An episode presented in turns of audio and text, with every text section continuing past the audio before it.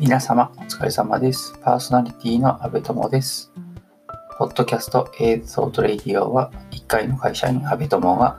毎回一つテーマを設けて自由にお話しするインターネットラジオです。皆様はいかがお過ごしですか？今回は第10回です。ついに10回2桁ですね。はい、今回は私があの課金しようと思ってギリギリ思いとどまっているものというか、まあ、ポチりきれないものみたいなものを紹介したいかなと思ってます。まあ、いくつかあるんですけど、まあ、いくつも1回でやると5分に多分収まらないので、一つずつ紹介していこうかなというふうに思ってます。今日紹介するのは、スタディサプリ。スタサプですね。スタサプのビジネス英語コース。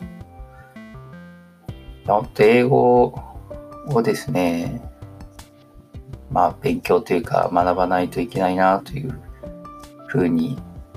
ずっと、まあ1年以上ずっと思っていてですね、まあ仕事で使ってるんですよね。で、ほとんど読むのと書くのに関しては、まあ、メールとか、まあ、メールは打ちますし、まあ、読みますし、あとは会社の社内の、まあ、いろんなドキュメントとかですね、まあ、そういったものは英語で書かれているものが割と今の仕事では多いですよね。で新しいなんか業務が始まる時っていうのは、まあ大体英語から始まって、まあとても遅れてというか、まあものによりますけど、あの、まあ、日本語が追ってついてきたりとか、まあ、で、ただ日本語もそんなに、なんていうんですかね。まあ、やっぱり、英語は英語で理解した方が、まあいいですから、まあ、やっぱその、ちゃんと読めるようになりたいですね。で、問題は、やっぱ話すのと、え、ー、と、聞くのですね。で、まあ、話すのはまあ一番頻度が低くて、まあ、今のところほとんどないんですけれど、やはりあの海外の方とお話ししようと思ったら多分お話しできる機会を自分でセッティングすることはできるんですが、まあ、ほとんど、えー、と喋ってないので、えー、まあ難しいですね。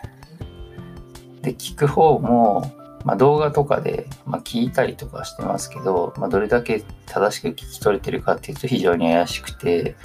で、聞き取れた上でさらに内容を理解しなきゃいけないので、まあ、難しいと。で、スタサプは、まあ、やっぱりいろんな、なんていうんですかね、結構、話題というか話を聞いてると、そういう tips みたいなものもやっぱりちょっと多いっていうのと、あとは、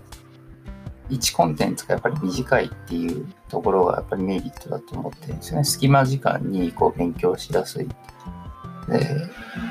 他にも、あの、会社が進めてる、なんていうんですかね、シャワリが効くような、こう、オンライン学習英語サービスみたいなやつもあるんですけど、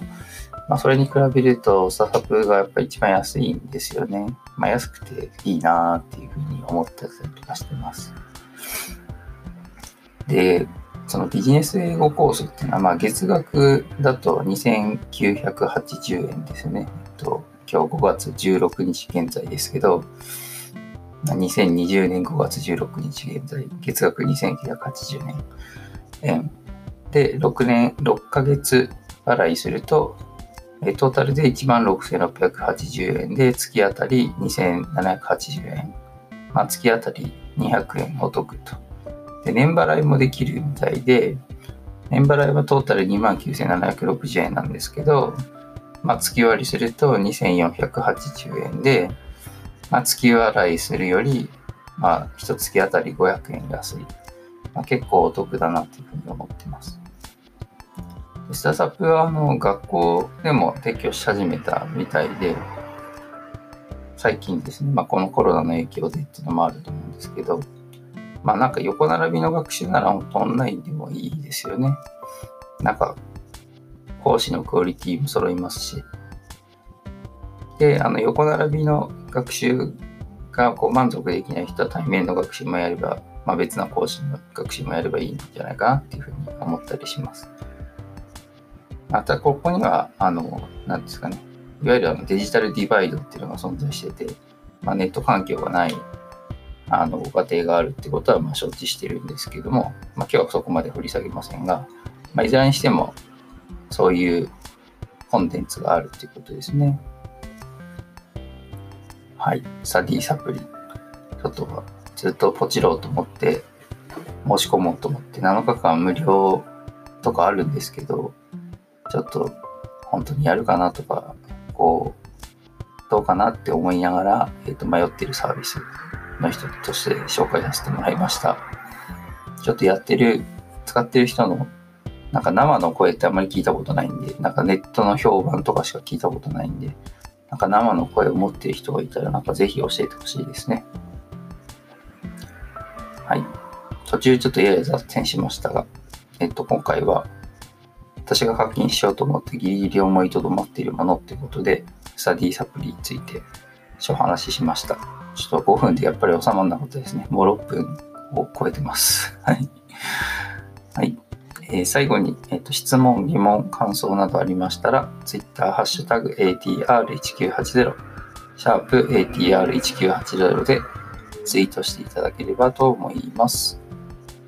えっ、とね、前回、シャープ1980ってあの短く言ってしまったんですけども、えっと、ATR1980 でお願いします。また、えっ、と、ペイング質問箱という匿名質問ができるサービスのリンク、こちらはあのラジオの説明文に貼ってありますので、そちらからでも何かご質問あれば受け付けます。どしどしお寄せください。お待ちしております。それではまた次回。さようなら。阿部友でした。